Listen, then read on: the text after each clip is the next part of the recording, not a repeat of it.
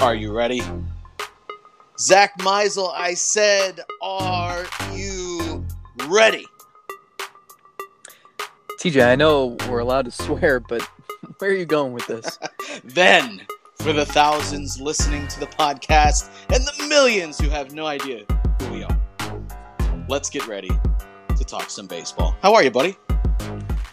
I'm good. As you know, I occasionally, when I've got, either time to kill before bed or maybe when I'm eating breakfast or something, sometimes I was a big fan of the Attitude Era and the WWF, and I don't really watch wrestling anymore. It's been a long time, but 99, 2000, little fourth grade Zach was a big fan of Stone Cold Steve Austin. So sometimes I like to watch videos, old school videos, and I recently watched when DX went and took over or tried to take over. I don't know really what they were doing with WCW, but they invaded their space. They didn't know what they were doing. They were just hoping to cause a scene. So many of those vignettes and storylines, I guess they were probably really stupid then, but I was so young and dumb, it didn't matter. But now looking back, they're just like, what is this? Why did they think this made sense? A little revisionist history, too, where you look back fondly on Snitsky punting Lita's baby. But in the moment, you're like, what? Did he just punt a baby doll into the crowd? But looking back on it now, it was a highlight of your youth. But I'm right there with you. You did get to enjoy the Royal Rumble this week, so it wasn't all bad. Yeah, I watched a little. Like, I don't know who any of these people are. That's the problem when you take, 15, 20 years off from following closely, but. Ronda Rousey. How about that? Yeah, she showed up, pointed at a sign, made everyone lose their minds, and created some internet memes. So all in a good night's work. And meanwhile, here we are, and nothing has happened again. That's not completely true. There are things happening around baseball now. There are more things that impact other things that maybe could impact the Indians. And the Indians are going to bid farewell to their logo, which we'll get into coming up in the podcast, but is the Selby Is Godcast. I am TJ Zuppi. He is Zach Meisel. We are from The Athletic. And, of course, thank everyone that has subscribed over the past few months on Apple Podcasts and Bumpers, and are quickly climbing the charts. But we do urge all of you to rate and review our podcast, so maybe we can actually show up in some top lists. So maybe one day people will look back and say, you remember that awesome podcast that those two guys did? Wasn't that fantastic? That's what somebody who is a fourth grader now will soon be saying in the near future. And they'll also think, when they get older, man, now that I think and I listen back to that podcast, man, it was dumb and it didn't make sense. I thought it was cutting edge. At the time, man, I don't know what you're talking about. I don't hear a lot of other podcasts talking about this, though. I texted you yesterday, late last night, when I remembered that I had a dream. We all have dreams, but you've had many baseball dreams because it's what we're thinking about, 75% of the day, and the other 25% is things we probably can't mention on this podcast. No, the other 25% is fake baseball. Well, I was lumping that in with the actual baseball because I would say probably 75% of the baseball thought is about fake baseball, and only 25% of that is real baseball. But anyways, I digress.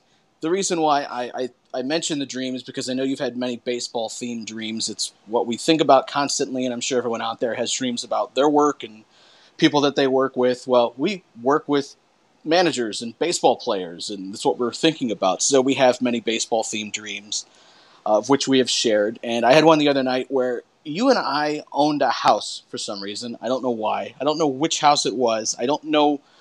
My bedroom was in the basement. This was like college or something. But I do remember that the kitchen was actually the kitchen in our house now, in my house with my wife.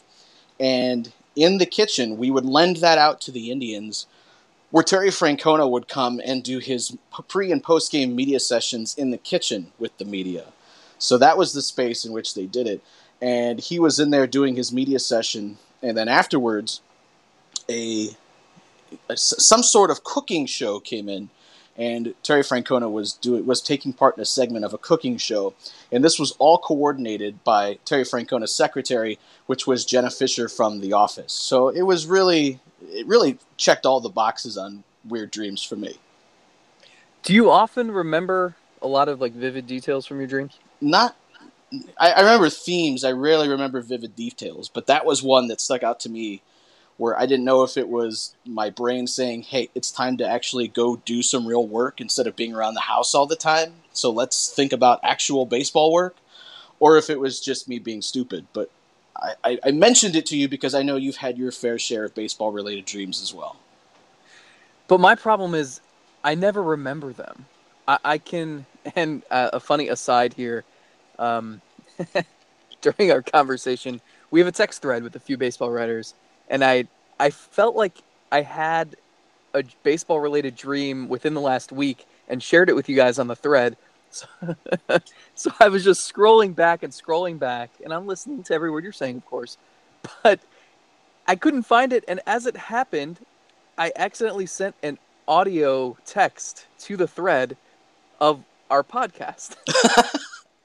That's fantastic. So the people on the thread are going to get a sneak peek to the podcast, and also I won't be able to answer them until we're done with this. So that's a little aside. No, I the one that stands out is, for some reason, a couple of years ago, and I only remember this because someone had retweeted it a year later on Time Hop or something, but I had a dream about Jason Isringhausen. And he was never with the Indians, was he? No, never. It's just your random right-handed reliever from the early 2000s. Had you just finished watching Moneyball? How would Jason Isringhausen land in a dream for you? That's my problem, is I never remember the details. How would he land in there and yet Octavio Dotel not register somewhere in the dream? Because Octavio Dotel is part of the fabric of my real life. That would be drifting into fantasy as opposed to dream. The only other dream that I can remember off the top of my head is, this was, I believe, at the beginning of the winter. I think I texted this to you guys, too. I had a dream about, for some reason, Francisco Lindor was not allowed to play shortstop anymore. And the Indians were going to have to open the season by law, with Michael Martinez at shortstop. And he was going to have to open the year as their starting shortstop. And there was nothing they could do about it. They were mandated this was going to have to happen. What would that have done to the Indians' Fangraph projection model?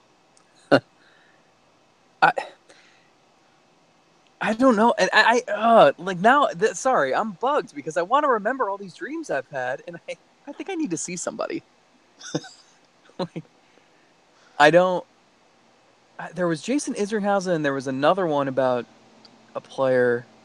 Was it a weird trade? I feel like you told me about a weird trade you had. Maybe. And you know what's crazy is my wife she'll have a 10-minute monologue explaining her dream from the previous night. I'm like, how do you remember that? So, I don't know. Most of my dreams are about the end of the world. Aliens, hurricanes, tornadoes. Just the Indians off-season. Natural disasters. And for some, this would fall in the category of the Indians getting rid of Chief Wahoo, which we learned this week. Oh, no. Was going to happen in 2019, but it's not exactly a surprise. It's been something that has been building for several years now, and once they went away from Wahoo as their primary logo in 2014, it was only a matter of time, and really the process felt sped up by the All-Star game coming in 2019. Now, everyone says, on the record, oh, no, these are two separate things, but the entire time, it never felt that way. It felt like this was yes, you are ready for an all-star game. Yes, you've made updates to the ballpark. You do this one last thing, we get this taken care of, and the all-star game can come to Cleveland. And it just kind of felt like a timing sort of thing where it all came together. But any thoughts, any takeaways, anything that just you couldn't escape over the past 24 hours since learning of the actual news that the Chief Wahoo will go away next year? Yeah, I have a few, not rants, but let's start with this. Number one, if you are a producer of a radio show or a radio host and you are reaching out to me and you explicitly ask if I want to come on your show to talk about Chief Wahoo, I'm probably not going to reply I think I went 50-50 yesterday between either just ignoring the producers or just saying no thank you. And look, I do tons of radio hits. I have I'm really bad at saying no, but this is the first time I've ever talked on the record about this topic, I think. Might as well save it for our podcast, TJ. I get it. I get the attachment to it because people in this city, if you like the baseball, if you like the Indians, you freaking love it. There are diehards in this town and people who have loved everything about the Indians for decades and decades. I get that.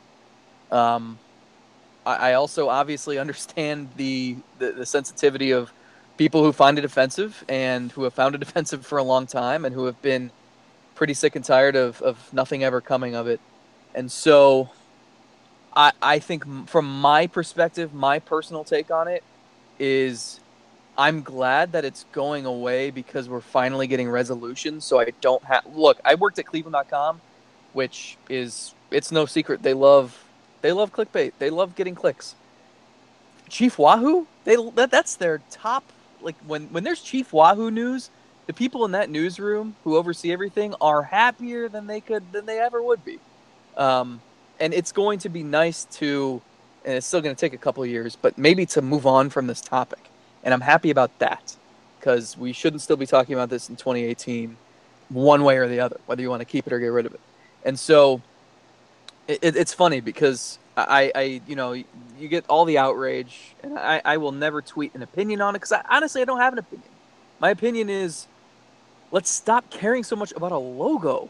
That's my opinion. But you still, no matter what you say about it, you get infiltrated with people who are from both sides. And the ones that I can't wrap my head around are the people who say they're never going to watch another Indians game. They're never going to follow. I feel okay to talk about one of my good friends who has been a loyal, lifelong Indians fan. And if what he said yesterday was true, then he won't be listening to this podcast. And that is, he will never spend another dime on Indians tickets. And I said, okay, well, he's already got a trip booked to the opener in Seattle. And so I brought that up, and he's like, well, we'll see if I go now. I'm like, okay. And he's like, I'm just going to watch games on TV. I'm like, well, then you're still supporting the team and you're boosting their TV ratings. That's still helping ownership. And he's like, okay, well, I'm done. And so he ended up unfollowing me on Twitter and said, I still support you very much and I'm proud of you. But I don't want to see any Indians news. I'm so done with this franchise. And his family's house has like 3 separate rooms devoted to Indians memorabilia and pictures. Like, this is as loyal of a diehard as it gets. And to say that you're just going to completely scrap that fabric of your life because they got rid of a logo that some people find offensive is just mind-boggling to me. And so it's like, look, we're in this era where people overreact to a lot of things. People are sensitive about a lot of things. People are angry about a lot of things. We've reached a point where it's like I'm not surprised by anything anymore. But I'm marveling at the fact that there are people who are this upset about a decision about a logo. Like, if they've got a chance to win the World Series, and you're going to abandon that journey because of a logo, you're going to, like, if they are playing in late October, going for a first World Series in 70 years to snap the longest drought in league history, or currently in the league. You're just gonna not watch because they're taking away a logo? Like people care too much about things that I don't really understand why they ever cared about to begin with. But you know what, Zach? I'll just never understand. I think social media does a lot to add fuel to the fire because there are people, sure, yes, that don't want to see the logo go away, are attached to it for good reasons, that don't wear it to offend anybody. They're not trying to make some sort of statement about Native Americans. They wear it because they love it, and it's a symbol for them. It's a sure. It's a rallying cry for them. It's something that they love, and so they feel like they're being victimized here. And I think there's just a general thought within social media that has probably added fuel to this too, where everyone is looking for a reason to be outraged. Everyone is looking for a reason to feel like a victim now, and this just kind of becomes the latest vessel in that sort of thought. I find it difficult for a number of reasons because it's really complex, and anyone that tells you that it's not complex, I don't think they're being fair to the topic, because yes, everything about it can be viewed through a prism of it being a racist logo, of it being something that any organization shouldn't want to use as to kind of establish its identity. And I understand that thought, but I think to spin it in such a way that everybody that feels that they love it is a racist or doesn't appreciate Native Americans or something to that effect is probably going a little bit too far. And I think that's I think that's trying to poke the bear to almost get that reaction that you're looking for on the other side. So there's a lot of trolling that comes with this sort of topic that, yes, there's some good being done under the surface, but overall there's a lot of bad that comes out of this too. So that's where I agree that it's a good thing that we can finally put this in the past, that it doesn't have to be something that everyone fights over. Because to me, I've always found it difficult to tell people this is how you should feel about something. Mm-hmm. It's not really my place. And sometimes I get caught up in that, and I have to remind myself, hold on, dude. I should not be telling you what your emotions should be. I should not be telling you what you should like or how you should react. That's not my place. And so I always have to try to remind myself of that. Don't try to put words in other people's mouths. Don't spin it in such a way that you think you're speaking for other people. Just speak for you. Speak from the heart. Be honest. And I can appreciate that. So that's why it's been difficult. And I've never really – I don't know if you feel the same as me, and I tweeted this yesterday, but I've never really been able to completely grasp the divide between those that support it and those that oppose it, because the social media, to use that as your barometer is silly, because we just the cross section of people that you get on social media is so small compared to what people actually believe and how they actually feel. I think it's dangerous, not just with this, but really almost everything, but especially this, because social media gets the loudest yellers among the smallest minority. And that's the takeaway that you get. And I don't know that that's fair either. Yeah, I mean, I'd be more understanding of the whole I'm abandoning the franchise now take if they were banning Chief Wahoo gear in the ballpark. But no one's stopping you from wearing your stuff. You'll still be able to buy it. Like,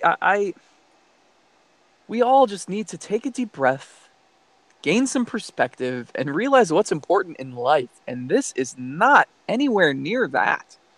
So it's ridiculous to me, just some of, and I know, like you said, it's a small subset of the population, but it's a vocal subset, and it's a subset that I see most often. I mean, it's why I've avoided writing about the topic as much as possible, because I don't want to deal with that vocal subset of the population. And you know what? No matter what side of this too you take, Zach, people are going to put words in your mouth. Yep. Even if you're trying to be fair and say, this is how both sides feel about this, and I'm just reporting on that, it'll be spun in such a way that they can use that as fuel for whichever side of the argument they're standing on. I'm like you. I'm sure you probably got this one too. I got a request from BBC something or other that wanted to do something from overseas to talk about this topic. And anytime that comes across my email, my text, I'm out. I am not doing that, because I don't want this to be, and I think Nick Camino of WTAM fell in this trap. Maybe it was last year or the year before, where they said, hey, come in here and give us the side of Clevelanders and what they feel like. And he got brought in, and then he got like assaulted on the air because they knew that's what they wanted. They wanted somebody that they could attack and made to look silly. And that's a situation that I will happily walk away from, because, like I said, I think it's important to note that there are things on many sides. This is a very complex issue, and to just say it's one thing or another, I think is doing a disservice to people on both sides of it. Yeah, I mean, you're never going to convince someone else, so it's not worth it. I mean, I've written plenty of columns in my life, and it's like there are things. Sometimes you write something to. It's more than sharing your opinion. It's kind of not necessarily persuading the masses, but just kind of laying it out there that, hey, This is probably the most reasoned line of thinking that I can come up with. Well, it's not worth doing that in this regard because the lines have been drawn, and no one's crossing over. I mean, it's and that's why this has been such a lengthy, painful process. And even though I think there's a lot of sugarcoating to some of the quotes Paul Dolan had in Cleveland.com, I do think there's a little bit. I mean, he said this is the hardest decision he's had to make as an owner in almost 20 years with the Indians. I'm sure he's had tougher decisions to make. I'm sure he's had stuff he's cared about more, and I'm sure he's playing to certain segments of the population with what he says, and it's all crafted carefully. But I'm sure it was not easy, and this is something that they've been discussing and going back and forth on for years and years and years, just because it is the divide is so deep, and everyone's fists are clenched, and they're dug in. You're not going to convince anyone to change their mind. And so it's why a decision had to be made, though, too, and probably why the Indians and Dolan have framed it to make it look like this is MLB's decision. Zach, it doesn't offend me. The logo doesn't offend me when I look at it, but I appreciate those that could feel that way about it. Sure. I'm also not the target of it. I'm not part of the segment of the population that it is targeting that should be offended by it. So I can't speak for them. I can only speak for me. But I do know that the logo that represents your team should unite and inspire fans. It should bring people together. It should never divide on any level. So if you're for it or against it or somewhere in the middle, what I think we could all agree on is that if you're creating this gigantic divide within fan bases, it's probably not for you. It's probably not a great look. There's probably a better way to go. Mm-hmm. The bigger, well, not the bigger issue, but an issue, a part of this is by taking that away, it kind of takes away part of an identity for a fan base that grew up associating with and loving that logo, that they don't get that same warm and fuzzy feeling with the Block C that's going to replace it, at least for now. And they said they're open to different ideas, and they could go in a different direction years from now. I think they should. I think they should reapproach that because the Block C, it just kind of leaves you with that. Okay, it exists. That's the best thing I could say about that logo is it exists. It doesn't offend anybody. It's fine. It represents the C is for Cleveland. It fits all the requirements. But because you don't have anything else to kind of grab onto, and then you're left with that. I think that adds to it as well. If there was something there that you could give fans that they could grab onto. And maybe it's smart that they kind of let this simmer and let everyone get their anger out, and then a couple of years from now they can come back and reapproach this, and maybe everyone has clearer minds. But right now it makes it tough because if you're leaving fans with just the Block C, I can't see 30, 40 years from now anyone really going to battle over the Block C as being a logo that they just loved as they were growing up. What about the team name? Do you keep the team name? I would keep it. I would. I love the logo that you tweeted out from what's the T-shirt company that has GB the feather artwork. Yeah, I love that logo. I think it's fantastic. The feather they've used, the C that they've used. So some play off of that I would enjoy. So one example of the ridiculousness that's out there in regards to this topic is I did tweet out the GB artwork logo. I said that I've liked the look for a while. Look, I'm not an expert on this. If this is also going to offend people somehow, then that's a discussion for a later date. All I said was I liked the look. So, some man thought I created the design and was looking to profit off of it by it becoming the Indians logo. And he said, you don't deserve any proceeds. All proceeds should go to the Indians. And I said, what are you talking about? And he just goes on and on and on. I said, I didn't design this. I don't want proceeds. And stop yelling at me, crazy man. And so I looked, I did a little snooping to see who is this person. And he tweeted, at the time I checked, he had tweeted about half the teams in Major League Baseball. These are all sarcastic. I'll read a few. He wants, if they're going to get rid of Chief Wahoo, then the Indians' name is offensive. And this guy wants every team to change their team name. And so he tweeted at every single team that you checked? Well, at the time I checked, he had tweeted about 15 teams. He could have, maybe he finished them all. But, I mean, there's nothing is excused here. He tweeted at Tigers. This is an animal known for killing just for fun. With all the gun protests out there, I really think it is offensive to glamorize killing for fun. He tweeted, at Red Sox, a very offensive name. It needs to be changed. What man in their right mind would wear such crap red socks? They go with nothing. It's got kind of a point there. Yeah, that one's actually kind of funny. I mean, some of these are... He tweeted at Twins. There is starvation throughout the world, and we are making two at a time? Are you kidding me? This name shows no shame. It must go. As if people are signing up for having twins. Yeah, I'll take the Twins option, please.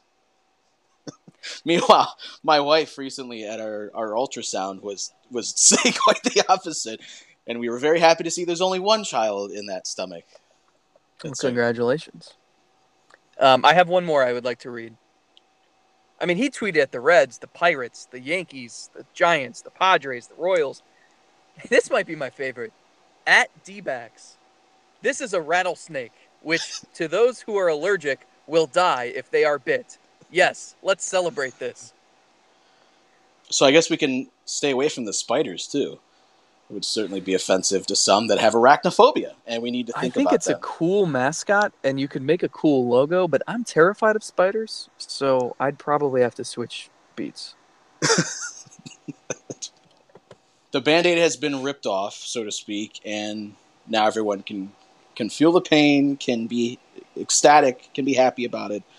And then hopefully within, well, it'd probably be more than a year, because once it's actually physically taken off the uniform and people see the uniform without the Chief Wahoo on it, there will probably be even more backlash. But once we get past that, it'll all be done.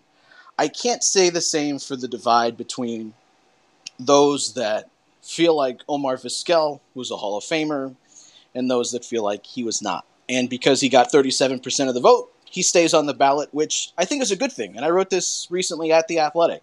So many of these arguments about the Hall of Fame is tied to what? Steroids, performance-enhancing drugs, and whether a guy was a jerk or not, like Kurt Schilling. I don't have to worry about that with Omar. We can debate, and it's, yes, an old school versus new school thing, and that sometimes gets a little played out, a little old, but we're still arguing about his merits on the baseball field. And I feel like at a time where everything gets politicized and everything is about finding somebody's character, with Omar, we're just debating baseball stuff. And I can appreciate that. So the fact that he stays on the ballot for the next year and maybe beyond is, I think, a good thing for the Hall of Fame debate. What do you think?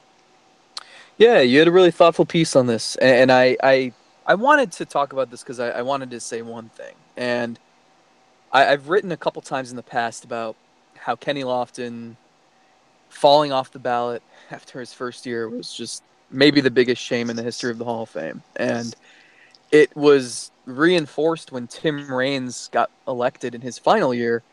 Was it 2 years ago now? Because they were pretty similar players. And you could argue that Lofton was maybe a tick better. And there are so many things wrong with the Hall of Fame process and the balloting process, which has a lot to do with this. And Lofton obviously should have stayed on the ballot and deserved a longer look. He got buried by the Bonds and Clemens and McGuire's of the world. And so I wanted to make this point with Omar.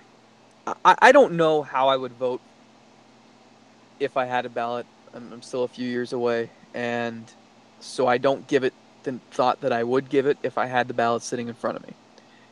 I'm not saying I would vote for him, but I think we penalize people for the wrong reasons sometimes.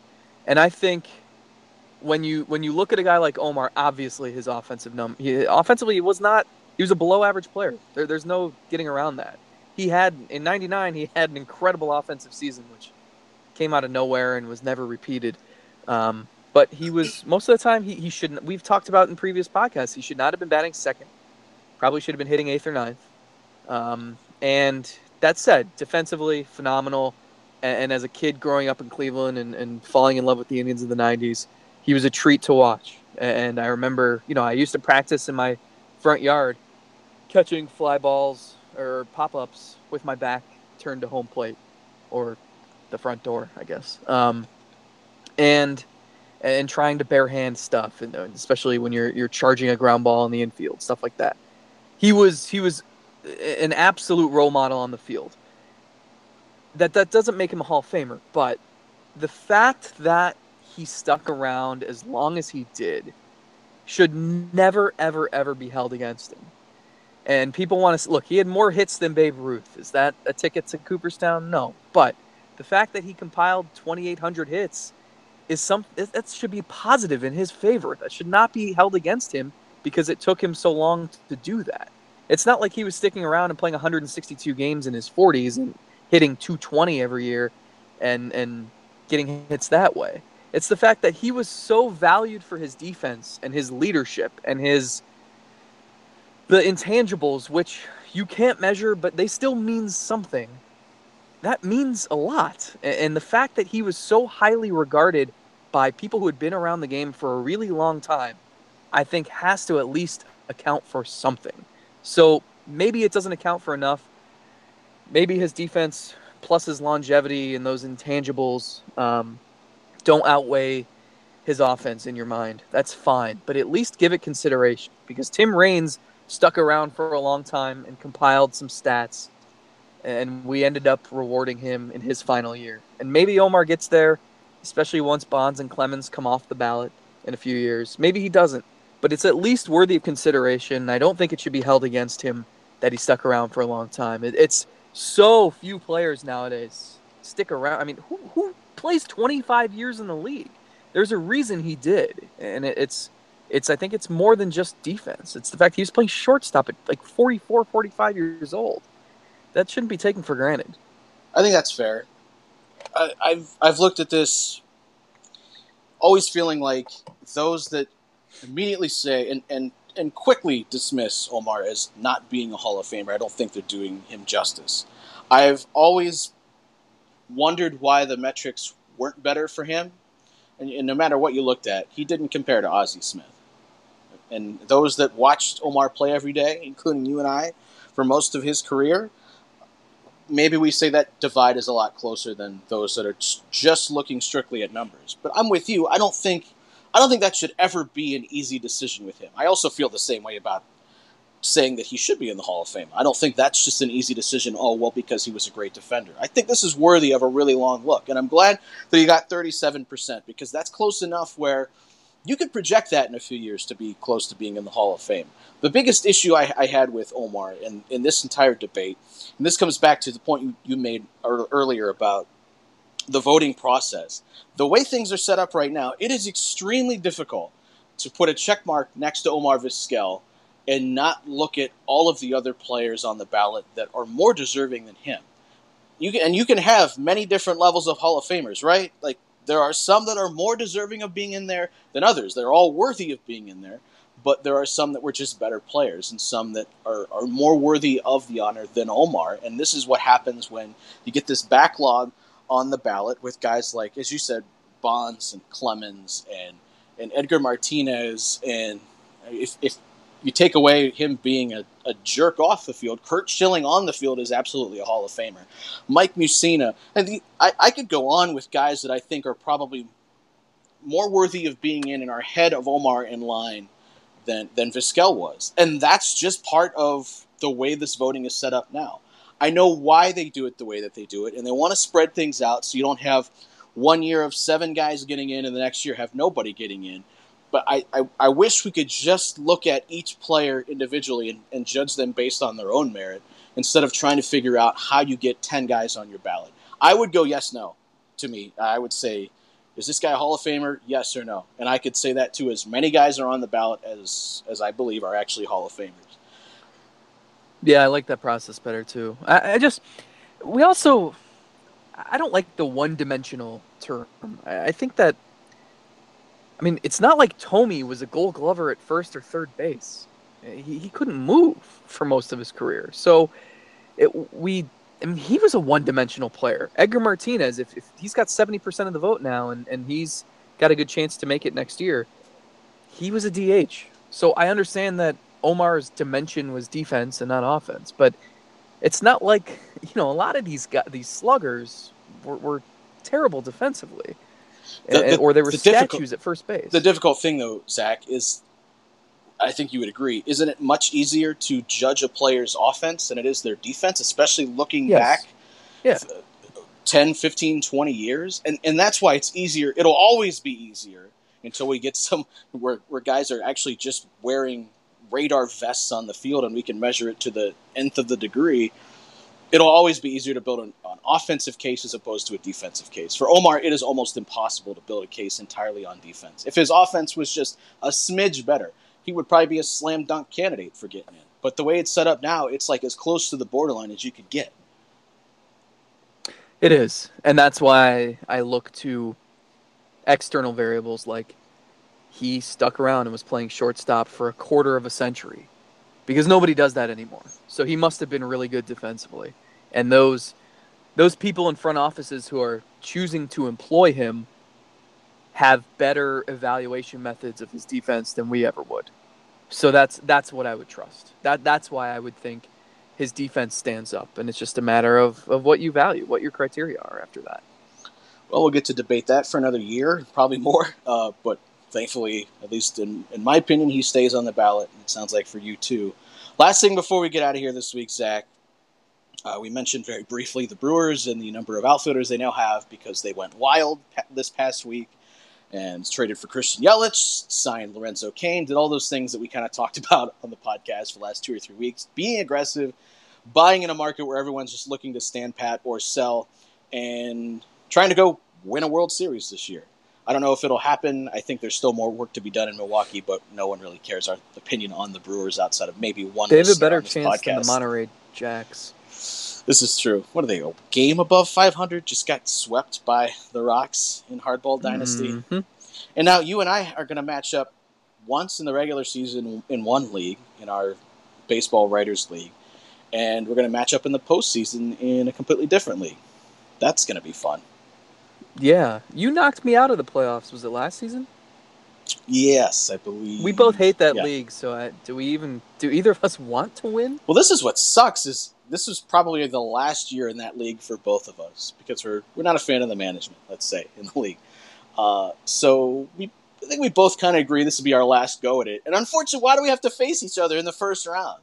Right. It would have been much more fun if we could have waltzed all the way through the American League, and then you and I would have matched up in the ALCS. But unfortunately, this is going to happen very early in the process. I'm not a fan of that. I like what the Brewers are doing, and they're in our favorite part of when we, you know, I apologize for anyone who hates us talking about our fake fantasy baseball, but it's so relatable to real life. They're in the best part when you tear down a team and you go through a few really lean seasons and you have scrappy players that aren't going to stick around and they're terrible. You're just trying to get to the win floor. They're at the greatest part when you're building up and you can spend on free agency and you can make trades with all the prospects you've loaded up on. Like, that is so much fun. And it's like where the White Sox will be next year. Yes. I like what the Brewers are doing. I think they see a chance to seize control of that division. The Cardinals got a little better with Marcell Ozuna. The Cubs, I think we all think they're going to sign somebody, but no one has signed anyone yet, so they're waiting. But that division is open, and you know the Cubs are old. They've got some older pieces now, some pieces that have left, and they're still really good. And they have Chris Bryant and Anthony Rizzo and all those other guys in the middle of their order. But there's a chance here, and not only that, but with Cain and Yelich, they're both under control for 5 seasons. So it's pretty clear what the Brewers see here. They see an opportunity to. I mean, we said it with the Indians. It's like you want to give yourself as many good chances of getting to October and being formidable in October as you can, and the Brewers basically are throwing their hat in the ring for the next 5 seasons and maybe more. So I like what they're doing. They're not, obviously, this is far from a finished product. They've got too many outfielders. They've got pitching needs. And they're going to go through some periods where they find out what deficiencies they have, and they'll have to scour the trade market during the season to try to fix those, but they're definitely on a nice track. And I don't know. What do you think? Do you think they match up well with the Indians in the trade? That's what I'm thinking. You just said they need pitching and they've got outfielders. The Indians have pitching and need outfielders. How could they get together on a trade? You know, it's funny because it's essentially the same thing that weren't Chernoff and Antonetti just saying this winter, that the way the trade market is now, you're not really trying to trick teams anymore. You're not finding different evaluations. You're just looking for where you line up with a team that has a need, that you have a surplus in that need, and it's the other way around in an area that you might need to fill. And I think it makes it obvious between these two teams because the Indians have 7 starters, if you count Ryan Merritt, for 5 slots. You have Danny Salazar, who might be the most attractive trade piece there. And the Brewers have a guy like Domingo Santana, who is coming off a really good year. And really, no matter what you look at, whether it's his WRC plus or his expected weighted on base or just the counting stats, everything looks great and looks like it might continue. Here's the one holdup I have for this, that everyone is eager to trade, let's say, Salazar for Santana in this proposed deal. The Brewers have Santana. He's controllable. He's got, 1 year under his belt? So he's controllable for another 5, I think, 4 or 5. So you have him. He looks good. I know his defense leaves a lot to be desired, but looks like a really strong right-handed hitter that you would control for a long time. They had that, and they already had a surplus of outfielders, and they went out and signed Lorenzo Cain and Christian Yelich. Now, part of that is because they were just taking advantage of an opportunity here where, like, a guy like Lorenzo Cain, they couldn't pass on the value, and they just bring it in and see what happens. But they still also took a guy that was really good last year and basically sent him to the bench, took him out of a job. And if they're willing to trade him, I have to wonder, is there something I'm missing? And there might not be anything I'm missing. Maybe it was just too good for them to pass up, and they want to use him as a trade chip to bring somebody in. But is it fair to me to say, while everything suggests that would be a meaningful swap for these two teams, that there's something there that gives me pause, that I wonder why they're so quick to trade him away? If he's really as good as we think he might be, wouldn't that be a guy that they hold on to? Or am I missing something there? Yeah, I think the question to me, Ryan Braun is kind of the question mark. I think he's 34 now. He still has 3 years left on his deal. They've talked about him shifting to first base some. I'm sure they wish they could just make that contract disappear. Like if MLB had an amnesty clause like the NBA did. Like I kind of think they liked Kane and it was too good to pass up. That's my thinking on it. I could see where they keep. I mean, it's tough to. You have to read the tea leaves here. Mm-hmm. It's like, because a team could go at the Brewers and say what you just said to have some leverage and say, well, you can either just keep Santana on the bench or you could trade him to us, but we're not going to give you the farm for him because your alternative is he plays. You know, how many plate appearances would he get as currently constructed? Yeah, I don't know. 300-400 maybe, yeah. And you'd have to really try to get it there because you want Yelich and Kane playing every single day, right. So it makes it a little tough. You'd be paying Ryan Braun a lot of money for a still pretty productive bat to only play part-time if that's the case. So yes, there's some leverage there, and I think the Brewers are kind of trying to temper that leverage that teams can have by saying, oh no, we're going to keep everybody and we think we can make this work. We're not worried about it. Yeah, okay. The Indians, it's too obvious for Santana, for Salazar type trade. If I'm the Indians, that makes me nervous. Pitching depth is why they're so feared. Pitching depth is why maybe we don't worry so much about the losses of Sean Smith. It's why maybe they have a solution to the future losses of Allen and Miller. I'd be really hesitant to give up Salazar, even with his injury history and his inconsistency. He's kind of that chip. The starting pitching is, it's the one area where they know they're better than anyone they play.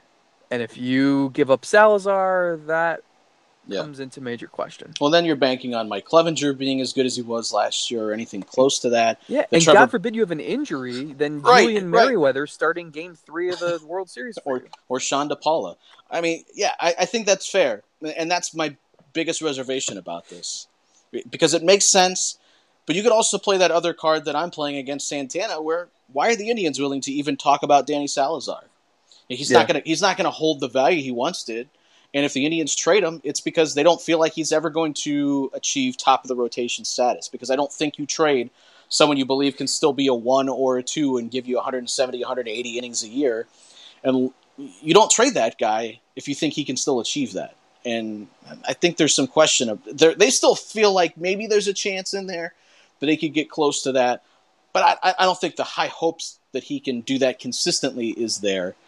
But you have to be sure, because – once you start trading away your pitching depth, and as you said, you have an injury, or Trevor Bauer isn't as good as he was, or something freak happens with Carrasco, or Kluber, the back thing lingers.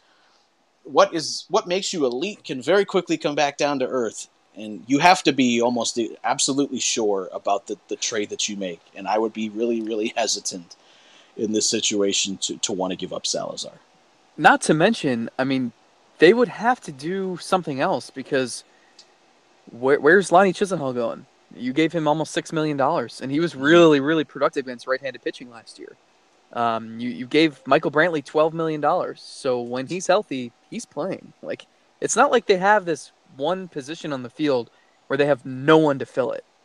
I know that Brandon Guyer might miss the start of the season, so they could use a right-handed stick. That's probably where Melvin Upton will come into play, but there isn't, and obviously Santana would be a real boon for the lineup, but there isn't an obvious spot where they just have nobody.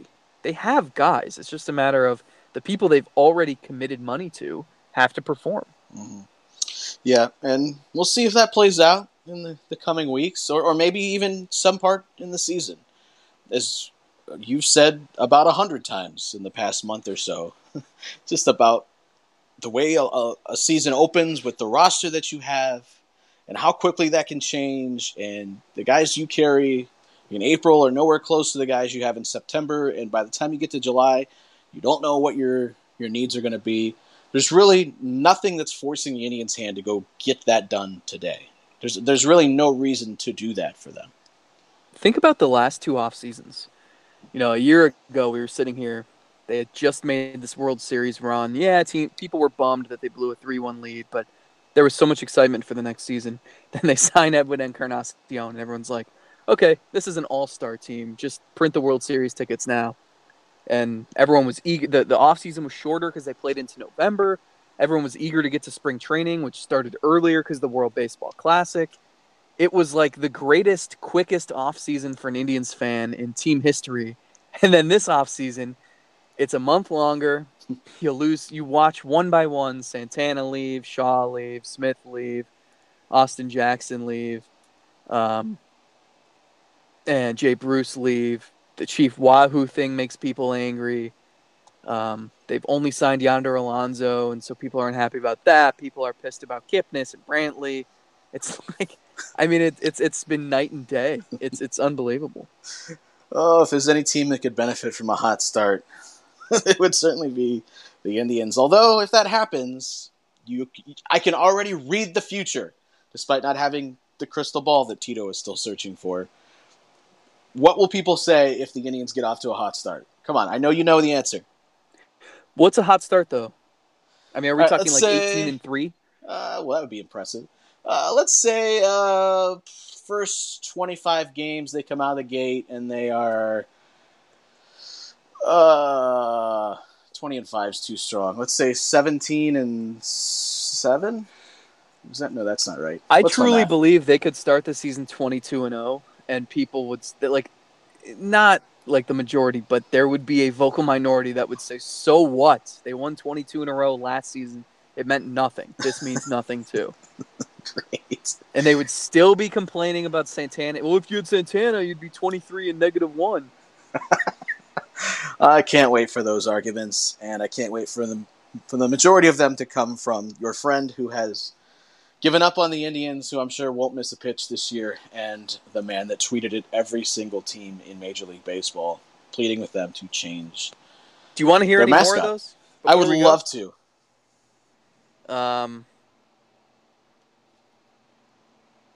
Oh, man. Some of these I don't want to read because I don't want to get political. Geez, some of these are inappropriate. He gets mad at the Reds because the Reds... He says, at Reds, you all get mad at Trump and accuse him of dealing with the Russians and say this is bad. Yet you salute Reds? People, the Russians are the Reds. What are the social media people thinking? Because they're not looking at every tweet that he's sent out. They're only getting the one that he tweeted at them. What are you thinking if you're the Diamondback social media guy? Let's open up the mentions, see what's happening. What? I just can't even imagine. Like the San Diego guy he's got the day off. He's visiting the San Diego Zoo. He's like feeding some otters, and the phone buzzes, and he reads this tweet at the Padres, all about religion and how Padres is offensive. What does he think? I don't know. But there's always the next tweet that he sends out that I'm looking forward to. All right, man. Well, Zach, I appreciate the time this week, and I am looking forward to my next nap where I can sit down and have another baseball-related dream of some sort. Any parting words for our listeners this week? You know, we're only 2 weeks from spring training, and hope springs eternal. And it's exciting. And it's. I know there's a lot of frustration with the team, with ownership, with the front office, with how things have gone the last few months for a variety of reasons. But there is something about whether you're in Goodyear and you head to the backfields at 7 in the morning to watch guys play catch, and it's mindless. And when you think about it in this context, it's stupid and boring and who cares. There's something so refreshing about it. Mm-hmm. And so as I look around in Cleveland right now, and we just got hit with a few more inches of snow last night. It's just, it'll be nice. It'll be nice to finally have baseball, finally have stuff to talk about, finally have stuff to watch, people to talk to, and the long journey is just around the corner. There's something therapeutic about the sun in Arizona. Yeah.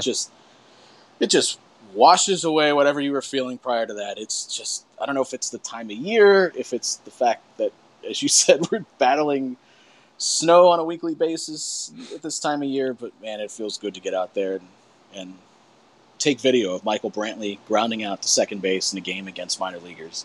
Nothing quite like it. No, so it's exciting. Maybe we can share some spring training stories next week, because one's just coming to my mind right now. Write it down. About a nightmarish experience. Well, this is during the day, so I'll remember it. It's not a dream. All right, fair enough. Be sure to subscribe to the Selby Is Godcast on iTunes, Apple Podcasts, Bumpers. Again, rate and review us so we can rise through the rankings, and be sure to follow us on Twitter at Zach Meisel, at TJ Zuppi. And once the season starts, Zach, I think we'll start taking in some more of the listener questions. Once people actually have some questions that aren't related to who would win in a race, a tortoise, or a snare drum. So something. A sloth. That's right. I forgot. I thought it was a musical instrument, but it was actually a sloth. But once we actually get into the season, what do you say we actually do a little mailbag action on a regular basis? Let's give voice to the people. Well, some of the people. We've given too much voice to the people today. Have a wonderful week, everybody, and be sure to tweet at your favorite team and tell them why they need to change their name. Until next week, we're out of here. See ya.